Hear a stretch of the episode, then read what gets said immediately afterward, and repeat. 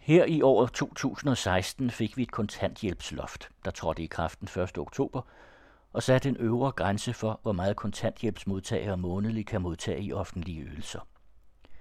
Kontanthjælpsloftet er en væsentlig årsag til, at der er en markant stigning i ansøgning om julehjælp, siger alle organisationerne. Røde Kors har for eksempel ca. 30 procent stigning, og formanden for Rådet for Socialt Udsatte, Jan Sjursen, siger til Kristelig Dagblad, hvis fattigdommen skal nedbringes, bør vi holde op med konstant at skære i overførselsindkomsterne. Og i børns vilkår hedder det, at når der bliver skåret i kontanthjælpen, går det ud over børnene. Men hvordan giver fattigdom sig udtryk i en velfærdsstat som Danmark?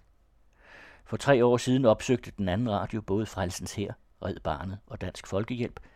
Men i 2015 blev fattigdomsgrænsen afskaffet, så nu er der ikke længere en minimumsgrænse for, hvor fattig man kan være, før der er hjælp at hente.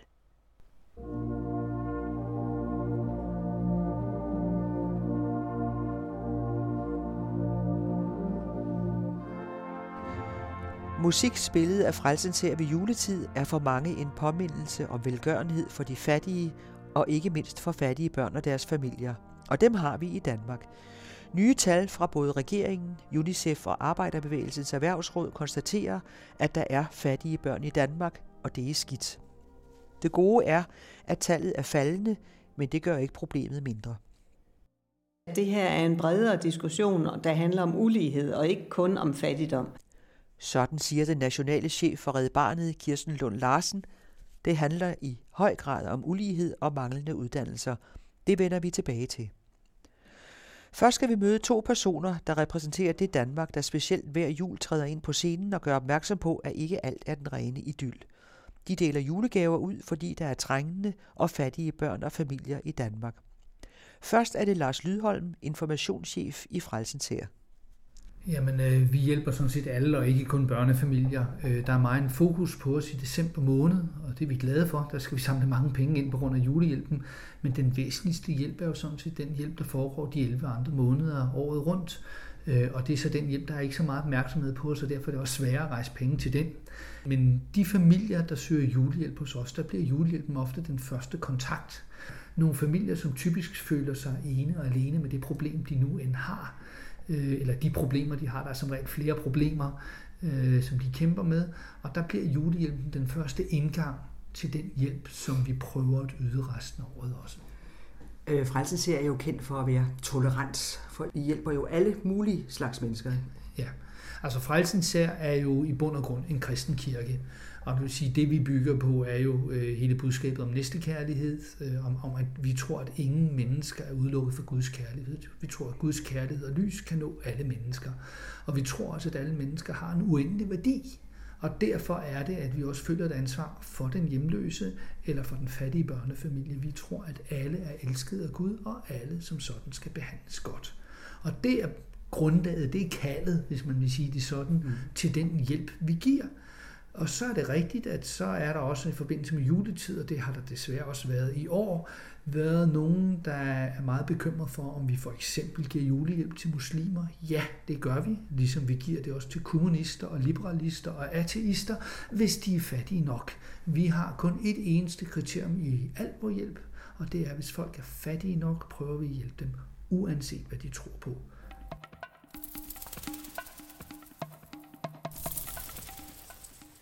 Foreningen Dansk Folkehjælps historie går tilbage til 1907 og har rod i arbejdernes behov for hjælp i relation til arbejdsulykker. Foreningen blev hurtigt landstækkende, udviklede samaritertjeneste, kurser i førstehjælp, ferieophold til udsatte, børn og unge og en række humanitære indsatser.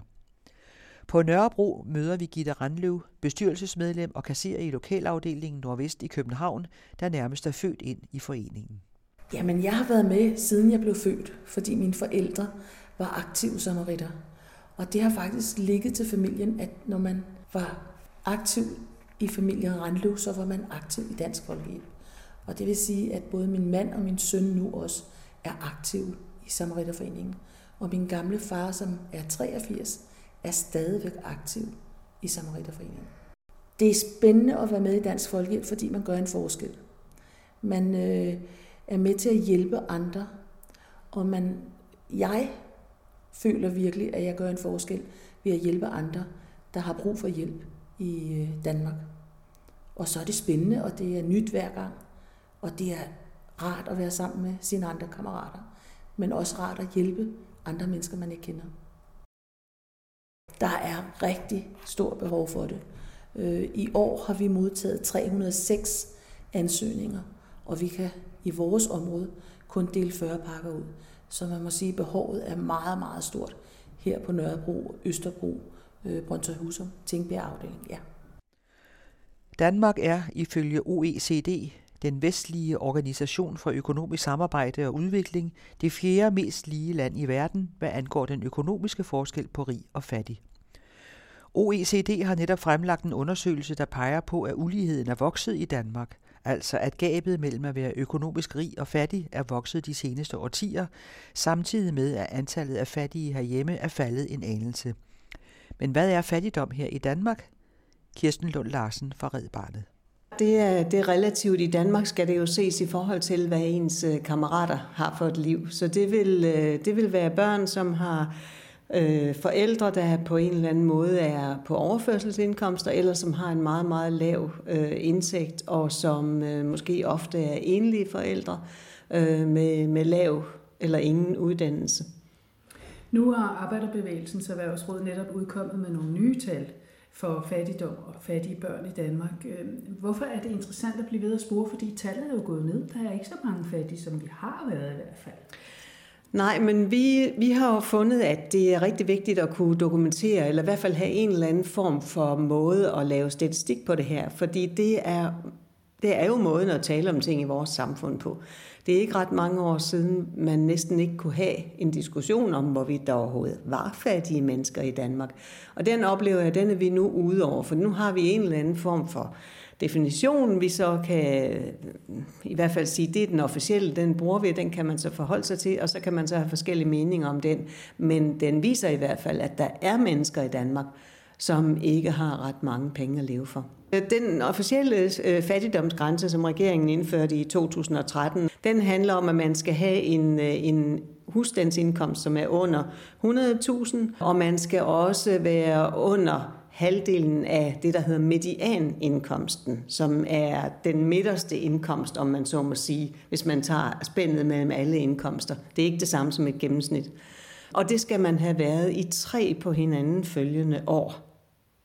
Og vi synes, det er alt for længe. Altså, vi er rigtig glade for, at der er kommet en officiel fattigdomsgrænse, men vi er meget utilfredse med, at den kræver, at man skal have levet i tre år i fattigdom for at tælle med. Og det er jo fordi, vi ser det fra børnenes perspektiv, og der er tre år altså bare rigtig, rigtig længe i et barneliv. Hvis vi nu vender tilbage til de nyeste tal, som øh, er fremkommet her, så er det, som øh, vi nævnte, altså egentlig ikke steget det tal. Jamen, hvis vi tager tallene først. Regeringen lavede en fattigdomsredegørelse her i midten af 2014, og den er jo altså bygget på den officielle statistik. Og der nåede man frem til, at der var øh, lige knap 8.000 fattige børn i Danmark. Det vil altså sige under 18 år. Det vil sige mellem 3 og 18 i den der øh, statistik. Ikke? Det tal har været faldende fra 11 til 12. Det er et tal fra 12, selvom de første er kommet nu i 14. Det gør det sådan lidt forvirrende, men det er altså et tal fra 12, vi snakker om. Og de faldt altså lidt, fordi man øh, har ændret på de sociale ydelser, altså fjernet nogle af de begrænsninger, der var tidligere. Øh, Arbejderbevægelsens Erhvervsråd kommer frem til et højere tal selvfølgelig, fordi de inkluderer øh, børn under tre år, alle dem, der ikke har været øh, fattige i tre år øh, i træk. Øh, og de når frem til et tal på omkring 13.000 børn øh, eller 41.000 voksne. For os er det ikke så afgørende om tallet er 8 eller 10 eller 12. Øh, det er selvfølgelig afgørende om, hvilken øh, retning det har, om det stiger eller falder. Og vi kan kun glæde os over, at det falder øh, lidt i hvert fald. Kirsten Lund Larsen understreger, at det vigtige er at få slået fast, at der er grupper i Danmark, der er fattige. I begge foreninger, Frelsens Her og Dansk Folkehjælp, har man erfaringer for, at behovet for julehjælp ikke er faldet. Vi har en situation i Danmark, hvor fattigdommen over de sidste 10-15 år er steget ganske væsentligt. Og det betyder, at for mange familier, det som skulle være en glædens tid og noget, man ser frem til, det bliver en bekymringens tid.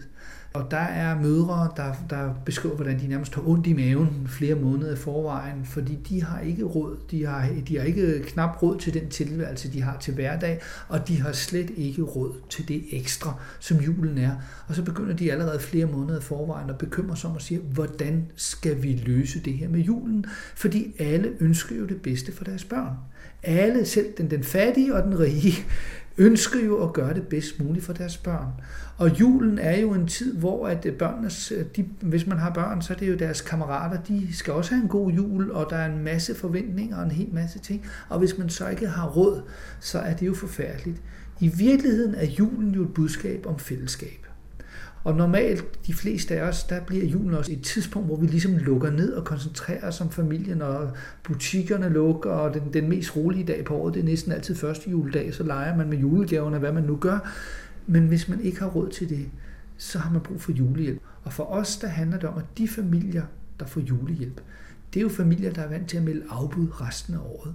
Det er dem, der melder afbud og siger, at Ole har ondt i maven, når der er børnefødselsdag. Sandheden er, at Ole har ikke ondt i maven, men hvordan er det at være den eneste, der ikke har råd til at have en gave med til en børnefødselsdag? Det er så pinligt, og så er det lettere at sige, at man har ondt i maven. Mm. På samme måde har Ole ondt i maven, hvis klassen skal i biografen eller nogle andre ting, men han har jo i virkeligheden ikke ondt i maven, han har bare ikke råd til den biografbillet. Mm. Så det vil sige, at det er familier, hvis liv er præget af afbud hele resten af året. Og der går vores julehjælp ud på at sige, det kan godt være, at man bliver nødt til at melde afbud resten af året, men vi ønsker, at ingen skal melde afbud juleaften. I virkeligheden er julehjælpen meget, meget simpel. Den handler om, hvor mange skal sidde med en tom tallerken juleaften. Og vi ønsker, at ingen skal sidde med en tom tallerken. Altså vi er jo, vi er jo fuldkommen afhængige af den hjælp, vi får fra private firmaer og fonde. Øh, langt det meste kommer fra helt almindelige danskere. Øh, så mange penge får man ikke fra fonde og firmaer. Men jeg skal skaffe til frelsens her cirka 20-25 millioner om året. Øh, oven i, at vi også har genbrug, der laver overskud osv. til vores sociale arbejde, og vi har aftaler med kommuner og den slags. Men vi skal fra private midler rejse en 20-25 millioner. Og øh, december er ganske enkel. Vi skal her i december skaffe 6,5 millioner til julehjælpen, hvis vi skal levere en julehjælp på niveau med, med sidste år. Det er til har så Danmarks største julehjælp. Ja. Og det får I rent faktisk fra private folk? Det er, der er nogle fonde, der giver, men langt det meste er private ja. øh, mennesker. Og, og i den forstand kan man jo sige, at julehjælpen er jo egentlig ikke frelsens æres. Den er jo herre for Danmarks. Vi formidler den, men vi kan kun give julehjælp, fordi helt almindelige danskere mm. sender 100 eller 500 eller meget gerne 2.000 kroner, hvad ved jeg. Øh, men men, men, men det, vi kan kun give julehjælpen, fordi der er folk, der giver os penge og sætter os i stand til det. Nogle organisationer vælger kun at give checks eller gavekort, men i Dansk Folkehjælp giver man også konkrete varer. I år modtager ca. 5.000 børnefamilier julepakker til en værdi af 1.500 kroner, der består dels af kolonialvarer og dels et gavekort til en sportsforretning og et gavekort til en legetøjsforretning. Gitte Randløv fortæller om, hvordan man har besluttet, hvad julepakkerne skal indeholde. Dengang vi skulle starte det her projekt, der satte vi os ned med vores ungdomsgruppe og sagde, hvad er det, I gerne vil have en juleaften? Hvad kunne I godt tænke jer, at der skulle være sådan en juleaften, når man øh, skulle hygge sig sammen? Og der sad de unge mennesker og sagde, at der skal være det og det og det og det og det. Og der skrev vi så ned alt, hvad vi kunne komme til. Og så havde vi også læst nogle steder, sådan hvad det var, de børnene gerne ville have. Sådan noget som sodavand, det er ikke noget, alle får øh, til hverdag. Så det var meget vigtigt for nogle af vores unge mennesker, at det kunne man da ikke undvære juleaften. Så det har vi selvfølgelig også med. Vi har ikke spiritus og tobak med i vores øh, julepakker, for det har hovedkontoret øh, sagt, at det skal ikke være der. Og det er måske meget godt, fordi der kan være familier, hvor at far og mor ikke har så godt af at få en flaske vin, så bliver julen ikke det samme. Der er altid en juleaften. Der er øh, alt, som man kan enten lave risengrød eller risalamang. Der er en flæskesteg eller en and med rødkål og kartofler og brune kartofler. Der er mælk og sukker, og der er kaffe og te, og der er æbler, appelsiner, bananer. Der er slik, der er sodavand, der er lys, der er servietter.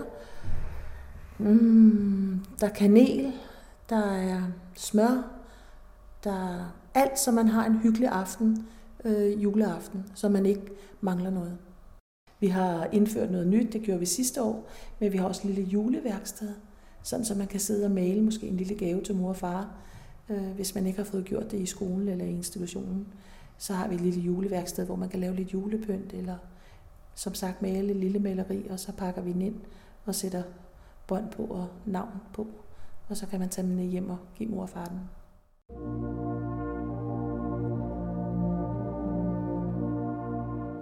Jeg skal ind på strået og spille en 15 gange i løbet af december, og resten af musikkorpset, det er jo også frivillige. Det er folk, der er skolelærer, pensionister, IT-folk, hvad de nu øh, laver alle sammen. Øh, de fleste har et almindeligt job ved siden af og stiller sig så til rådighed og er med til at samle penge ind på den måde og skabe opmærksomhed om frelsens her. For mange, der er frelsens, lyden af frelsens sær af julens lyd, er der mange, der siger. Det har ikke rigtig været jul, før de har været på strået og hører frelsens sær spille glade jul eller mm. sådan noget. Og der er det som regel øh, messingblæserne, hornorkestret, der trækker både flest penge og også flest folk. Og hvert år er der folk, der ringer og skriver for at få at vide, hvornår er I der egentlig? For det hører med til oplevelsen af jul. Frelsens er julens lyd.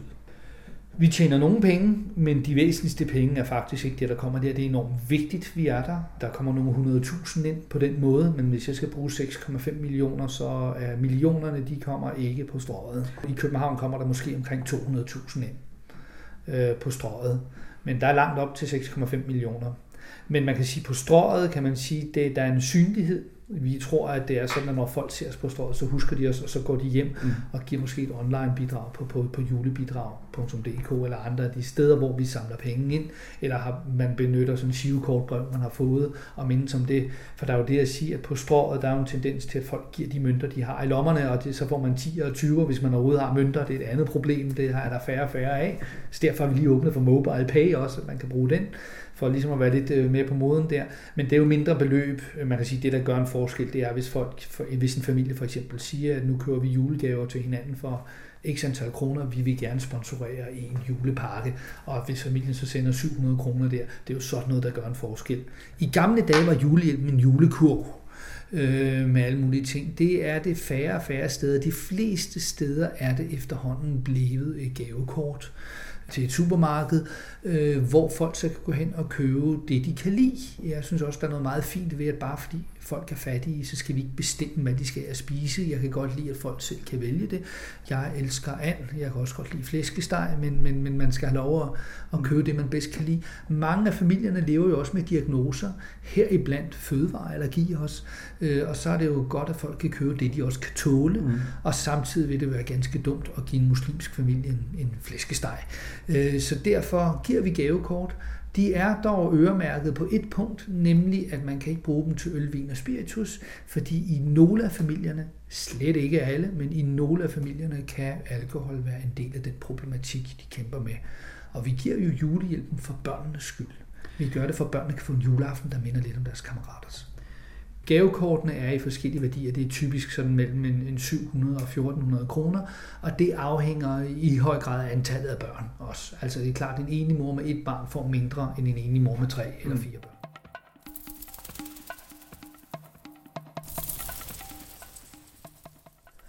Dansk Folkehjælp søger midler mange steder. Organisationen samler ind hos private, søger midler hos større virksomheder, har blandt andet et samarbejde med Ekstrabladet og ansøger også om statslige midler. Gitte Randløv fortæller om årets juleindsamling. Hvis man taler på julehjælpen 2014, så har vi samlet 30.000 kroner ind i år, så vi kan dele 40 julepakker ud, som foregår den 21. december. Fra den 21. december, der holder vi ligesom ferie, når vi har delt julepakkerne ud. Så er vi bare glade, og så når vi kommer til januar, så siger vi, okay, om 12 måneder, så er det jul igen. Hvordan kan vi samle flest penge ind? Hvad kan vi lave arrangementer i år, sådan at vi kan dele rigtig mange penge ud? Og vi har arrangeret bankospil, og er begyndt at få et kæmpe overskud, eller ikke kæmpe, men vi får overskud på vores bankospil nu. Og vi har altid holdt bankospil den første tirsdag i november måned. Men nu er vi blevet så gode til det, og der kommer rigtig mange, at nu har de spurgt, om vi ikke godt vil lave et bankospil også her i foråret. Så det arbejder vi på, at, man skal, at vi skal i gang med. Fattigdomstallene fra Arbejderbevægelsens Erhvervsråd bygger på tal fra Danmarks Statistik Og når de gøres op, er der en klar tendens til, at fattigdom og mangel på uddannelse hænger sammen. En stigende ulighed, siger OECD, giver politisk ustabilitet på længere sigt. Kirsten Lund Larsen fra Red Barnet. Uligheden er ganske rigtig steget, og det er den jo siden slutningen af 90'erne, men især i de første 10 år af det 21. århundrede. Ikke? Og det, øh, det er jo klart et resultat af en, øh, en politik, som er blevet ført, som har sat sig på at, at liberalisere. Man kan jo se på de seneste, den seneste debat, der har været om Piketty og hans øh, teorier omkring, øh, hvordan kapitalismen udvikler sig, at øh, hvis man deregulerer, hvis man ikke forsøger at styre, så vil der være sådan en centrifugal kraft, som sådan set spreder indtægterne, sådan at, at dem, der har de bedste forudsætninger, deres kapital vokser bare hurtigst. Når man så tilføjer en bevidst politik, der måske lægger låg over de laveste ydelser, man kan give til folk, og samtidig øh, lemper på beskatning og så videre på, på, øh, på dem, der har mest, jamen så får man jo en større ulighed. Hele grundlaget for vores arbejde er børnekonventionen, og derfor tager vi jo udgangspunkt i konventionens øh, ord og bestemmelser om, at alle børn har ret til et liv, hvor de kan udfolde deres evner og deres potentialer, og øh, har ret til den samme øh, uddannelse og start i livet. Øh, og det får de jo helt klart ikke. Øh, det er klart, at alle børn i Danmark kan aldrig blive fuldstændig ens og lige. Det er jo heller ikke det, vi taler om. Men når vi kan se, at der er nogle børn, som øh, kommer dårligere fra start, og vi ved, det siger forskerne jo også, at det har langtidseffekter på deres uddannelsesmuligheder, deres uddannelsesvalg, øh, så skaber de jo fremtidens øh, fattige forældre, der så kan give det igen videre til deres børn. Så der er jo klart en, en social arv her, som også betyder noget, i hvert fald på uddannelsesområdet. Jamen vil det betyde noget allerede, når man er mellem 1 og 3 år, hvor man så ikke bliver talt med i statistikken i Danmark? Ja, det siges jo i hvert fald, altså det vi hører fra forskerne, det er jo, at man bliver stigende grad bevidst om, hvor afgørende de første tre år i et barns liv er. Det er jo en del af den debat, man også skal have omkring, hvordan småbørnsfamilier generelt har det. Og så er det jo klart, at vokser man op, bliver man født ind i et meget fattig familie, så får man jo bare nogle dårligere betingelser, og det, øh, det kan mærkes længere op også. Det er der ingen tvivl om. Det, som vi så ser med undersøgelsen, er så, at øh, langtidseffekterne også kan være dit uddannelsesvalg eller mangel på samme. Ja, det nye, som Arbejderbevægelsens Erhvervsråd har forsøgt her, det er jo at spore sammenhængen imellem øh, fattigdom, og der gør de det jo selv med et års fattigdom, altså selv med det første års fattigdom, viser deres analyse, at det påvirker børns øh, skolegang med det samme, og det vil jo sige, det er ikke engang deres uddannelsesvalg, det er simpelthen, hvordan de klarer sig i folkeskolen, som de går i nu, ikke? og øh, særligt katastrofalt bliver det jo, hvis man tilfældigvis skulle op til 9. klasses afgangseksamen, øh, og ens forældre bliver ramt af arbejdsløshed, eller på anden måde kommer til at stå øh, uden særlig god økonomi. Der er jo ingen, der, der dør af sult. Det er jo ikke der, vi er. Men jeg tror, jo mere man beskæftiger sig med de vilkår, som fattige familier har, jo mere bliver man klar over, hvor meget det egentlig koster at være en del af et socialt netværk i Danmark. Øh, hvis man har penge nok, tænker man måske aldrig over, om ungerne skal have mm, penge med til klassekassen, og de skal penge med på tur, og de skal have nyt sportstøj, og de skal betale kontingent til det ene, eller de skal til fødselsdag. Jeg ved ikke, hvor mange gange i løbet af et år, så kan sådan nogle ting jo altså vælte et budget. Altså, der er ikke nogen tvivl om, at uddannelse er en vigtig del af nøglen til det her, og der skal jo gøres en særlig indsats, fordi man får jo ikke bare en god uddannelse i en familie, der har svært ved at klare sig. Øh, måske både økonomisk og, og psykisk. Ikke? Gitte Randløv fra Dansk Folkehjælp konkretiserer hverdagen for enlige forældre. Det kan være svært, hvis man er enlig mor og ikke har nogen uddannelse, at kunne øh, klare sig på arbejdsmarkedet. Fordi der stilles store krav på arbejdsmarkedet om, øh, hvad skal man kunne, hvordan skal man se ud, hvordan skal man være, Øh, det er svært, hvis man først har været ude for arbejdsmarkedet og komme ind igen. Det er også svært, hvis man skal tage en uddannelse, at man stadigvæk skal kunne klare sine tre børn. Der er mange praktiske opgaver i en hverdag. Og hvis man så også har lektier for at skulle klare tre børn, så kan jeg godt forstå, at der er mange, der springer fra og siger, at det magter jeg ikke. Desværre. Men det er igen, fordi vi andre stiller alt, alt for store krav til dem og glemmer at hjælpe hinanden. Det kan også være, at mor og far ikke har overskud til at pynte op til jul. Det kan være, at de ikke har råd til bare at gå ind og se juletræet blive tændt første søndag i advent. At så er man lidt udenfor. Eller at mor og far ikke kan deltage i julearrangementer på skolen. Fordi der er ikke råd til, hvis man laver et arrangement, hvor man skal komme med en ret til seks mennesker. Jamen det er ikke sikkert, at mor og far har råd til det. Det er ikke sikkert, at mor og far har overskud til det. Øh, fordi at man, man er anderledes end de andre. Og det kan være et stort problem, at man ikke oplever, at der er energi til de ting for de børn. Så står man udenfor. Fordi der er selvfølgelig nogle familier, som aldrig oplever at kunne tage på ferie. Og det er jo derfor, vi har lavet de her ferielejre for enlige forsørger. At man får den her oplevelse, at man skal væk hjemmefra og være sammen med andre. Jeg har hørt børn fortælle, tænk at jeg kan komme tilbage i skolen og også fortælle, at jeg har været på ferie og oplevet noget. Der er mange børn, der ikke får den oplevelse bare at kunne gå i svømmehallen. Der er mange børn, der ikke får den oplevelse at kunne gå til en fritidsaktivitet, fordi det koster alt for mange penge. Og nogle gange, hvis man går til håndbold, jamen så har man ikke råd til at købe joggingtøj, fordi det er ikke det rigtige, man har på. Man kan ikke bare have en t-shirt eller på shorts med øh, på. Så det kan være svært som øh, mor eller far at være barn, fordi man ikke har det rigtige udstyr. Og eller mor og far har ikke engang råd til at betale for eksempel for at gå til svømning, så skal man også have en badedragt. At det kan være et problem. Og så er det en rigtig god oplevelse at kunne tage med mor og far på ferie og opleve, at der er en swimmingpool, man kan være i, og man kan snakke om det bagefter.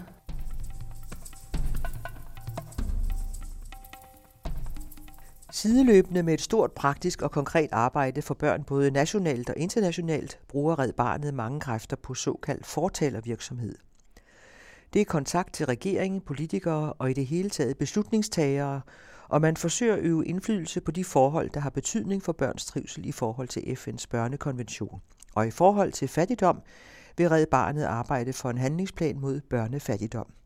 Kirsten Lund Larsen vi har sagt, at vi synes, at den primære indsats bør være, at man får lavet en handlingsplan imod børnefattigdom. Fordi vi oplever, at øh, når man for eksempel har lavet, eller regeringen har lavet øh, indgreb, for eksempel dagpengereform eller andre ting, der, der har til fordel at bringe forældrene et andet sted hen end der, hvor de er, øh, om man så gør det med pisk eller gulerod, så rammer det jo børnene, lige så meget som det øh, rammer forældrene. Og der har vi sagt, at vi synes, at, øh, at den slags økonomiske lovgivning, man laver, den bør have konsekvensanalyser for børn, og den bør også have særlige foranstaltninger for dem, der har børn. Vi synes for eksempel ikke, at det er rimeligt på nogen måde, at man kan smide børnefamilier ud af deres lejligheder. Og det er sådan set, altså ja, vi forstår jo godt, at det er et spørgsmål om, folk ikke har betalt husleje. Men vi mener bare, at, øh, at når der er børn involveret, så bør man gøre noget andet. Det er galt nok for de voksne, men hvordan må det ikke være for et barn, som ikke måske forstår, hvad der foregår, og som ikke har et begrebsapparat til at forholde sig til, at nu gør vi så noget andet, eller har magten til at beslutte, hvad gør vi så i det mindste, som de voksne kan. Så vi efterlyser den der form for konsekvensberegning af de love, hvormed man gerne vil påvirke de voksne. I erkendelse af, at det påvirker altså også deres børn, som ikke kan gøre for noget som helst. Ikke? Øh, så derfor efterlyser vi en handlingsplan mod børnefattigdom, og vi mener faktisk, at den har, skal have både et nationalt niveau og et kommunalt niveau, fordi mange af de her ting foregår jo på kommuneniveau. Og deri kunne jo sagtens være et element, der hed, hvad gør man for at øh, fremme uddannelsesmuligheder, eller for at gøre en særlig indsats for at bryde den sociale arv, der kan være knyttet til, øh, til lav ud eller ingen uddannelse. Vi er faktisk øh, i et samarbejde med øh, BUPL øh, og Børnerådet, som også gerne vil øh, være med til at snakke om, hvordan man kan udvikle en handlingsplan. Øh, men nogle af de elementer, vi i hvert fald kan se indgår, det kunne være det med særlige positive afbødende foranstaltninger for, for familier, der har, eller enlige, som har børn, som er ellers på en eller anden måde truet af en eller anden lovgivning. Og det kan være en uddannelsesindsats, øh, det kan være flere af, af de ting, som vi kan tilbyde, vil vi jo også gerne have, at, der blev, at man opmuntrer til endnu mere samarbejde mellem kommuner og lokale frivillige, som kan byde på noget af den sociale kontakt, som kan blive truet. Og så vil vi meget gerne, som der også er andre, der arbejder med, at være bindeled mellem, at øh, børn, der måske ikke selv, øh, hvor forældrene ikke har råd til, de kan deltage i fritidsaktiviteter, at øh, vi kan være med til at formidle, at det kan lade sig gøre. Og der har vi faktisk, nogle af vores frivillige katteminde har været pionerer på det her punkt, og har blandt andet i Annette Wilhelmsens tid øh, som socialminister fået lempet serviceloven, sådan så det faktisk nu fra 1. oktober er blevet muligt, at man kan øh, fra kommunens side give en konkret støtte til et barn, der gerne vil med i en eller anden, som forældrene ikke har råd til, uden at der skal laves en stor paragraf 50 øh, undersøgelse af hele familiens øh, livsvilkår. Både Frelsens her og Dansk Folkehjælp arbejder med at udvikle deres indsats, og her er det Lars Lydholm fra Frelsens her. Vi har hvert år de sidste mange år været i dialog, og til tider også øh, højlydt dialog øh, med politikere. Vi var meget markante og meget stærke kritikere af det, jeg kaldte fattigdomsydelserne, kontanthjælpsloftet og starthjælpen osv. Det er heldigvis forsvundet. Øh, jeg er meget bekymret over den nye uddannelsesydelse, øh, som i virkeligheden skaber flere hjemløse osv. Der er nogle ting, der bekymrer mig meget, at man i uddannelsens navn tvinger nogle mødre, der har været på kontanthjælp, over på noget SU. Og hvis de skal have samme beløb, det er noget af det, vi kan se i år, hvis de skal have samme beløb, som de plejer at få udbetalt, så tvinges de til at tage SU-lån. Og det er familier, for hvem gæld måske er et problem i forvejen, så der er staten ved at skabe en ny gældsfælde. Så vi øh, er i konstant dialog med politikere, og også nogle gange en meget højlydt kritik Desværre har det gået den forkerte vej i et stykke tid. Det ser dog ud til, at der har været et lille fald i fattigdommen, øh, hvis man kigger på regeringens officielle tal i år, og vi kan faktisk også for første gang i mange år se, at antallet af juleansøgninger er ikke steget i år. Det er højere end 2012, men en lille bitte smule lavere end 2013, så man kan sige, at juleansøgninger om julehjælp har stabiliseret sig, men stabiliseret sig på et rekordniveau. Til gengæld kan vi desværre se, at de folk, der søger i år, de har lidt færre midler, så de er faktisk blevet lidt fattigere. Så jeg vil sige, jeg tror ikke, der er blevet flere fattige. Det er desværre stabiliseret sig på et rekordniveau. Og hvad er det? Det er, jamen altså for, for Frelsens her, der er det omkring 12.000 ansøgninger, ikke også? Men, øh, men, men regeringens tal og så videre, der, de har en meget snæver fattigdomsdefinition. Den er også faldet lidt, men, men ifølge regeringens egne tal, så er fattigdommen steget over 240 procent på 11 år. Og det er så det, der nu er stabiliseret sig, det kan vi også se i tallene. Men vi kan se, at de familier, der søger, de har faktisk lidt mindre at gøre godt med i år. Øh, det hænger sammen med dagpengereformen, gensidig forsørgerpligt, øh, sygedagpengereformen, hvilket vil sige, at folk ryger hurtigere for sygedagpenge over på kontanthjælp, som er en lavere ydelse. Så derfor, på trods af, at vi ikke har fået mange flere ansøgninger, så kommer vi nok til at lave en rekordjulehjælp i år, fordi vi må sige ja til flere. Men vi må stadigvæk sige nej til en tredjedel, fordi vi har omkring, lad os sige, at vi har omkring 12.000 ansøgninger, så regner jeg med, at vi hjælper over 8.000 familier. Mm. Sidste år var det 8.144 familier, for at være helt præcis. Hvad det bliver i år, det er jo det, der bliver afgjort i disse dage. Og øh, der bliver det i hvert fald på samme niveau, om det så bliver 8.200 eller 8.300 familier. Det kan jeg ikke sige. Og nu fortæller Gitte Randløv om et nyt initiativ i lokalafdelingen Nordvest i København for 2015. Til næste år der starter vi med et projekt, der hedder Familienet Vi Kan. Og øh, det håber vi på, at der er nogle familier, som har modtaget julehjælp, som vil være med til det. Øh, det er sådan, at vi skal lave nogle arrangementer med de her familier, men det er lige så meget, og hvad det er, der rører sig i de her familier. Hvad er det for nogle problemer, de måske har, eller har de nogle gode oplevelser, de kan sende videre til andre, øh, så man får nogle idéer for at gøre hverdagen lettere. Ej, vi håber på, at vi kan få en 20-30 familier med. Det, det skulle vi meget gerne. Vi skal have de familier med til at lave arrangementerne og være med til at, hvad er det, der skal være på møderne. Så i starten vil der selvfølgelig være nogle snakke over bordet, hvor vi finder ud af, hvad er det, de gerne vil, og hvad er det, de måske har brug for øh, af hjælp. Og så er det klart, at så skal de også hjælpe hinanden med arrangementerne. Og måske få et netværk, så man kan øh, hjælpe hinanden uden at sidde hjemme i lejligheden. Eller have brug for os. Og her til sidst, Kirsten Lund Larsen fra Red Barnet.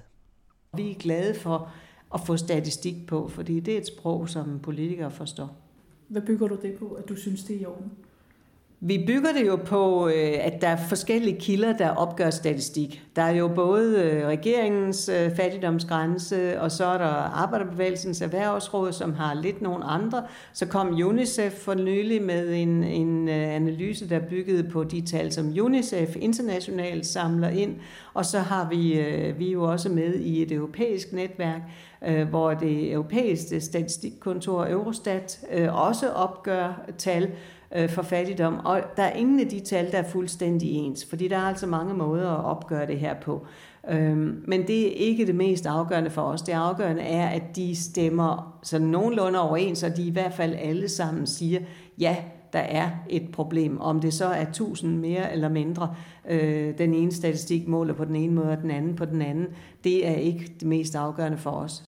Altså i et tilfælde med for eksempel Arbejderbevægelsens Erhvervsråd har vi jo et langt samarbejde og ingen grund til andet end at tro, at, øh, at deres statistik den er valid. Øhm, og vi er jo så i øvrigt meget enige i og glade for, at de opgør tallet helt fra nul og ikke først efter tre års fattigdom. Ikke? Det her er jo et spørgsmål om politik. Det er jo et spørgsmål om et system, som vi, nogen, har skabt, øh, og derfor kan det jo også laves om. For tilrettelæggelsen stod Anne Eggen, Kirsten Røn og Christina Grossmann Due.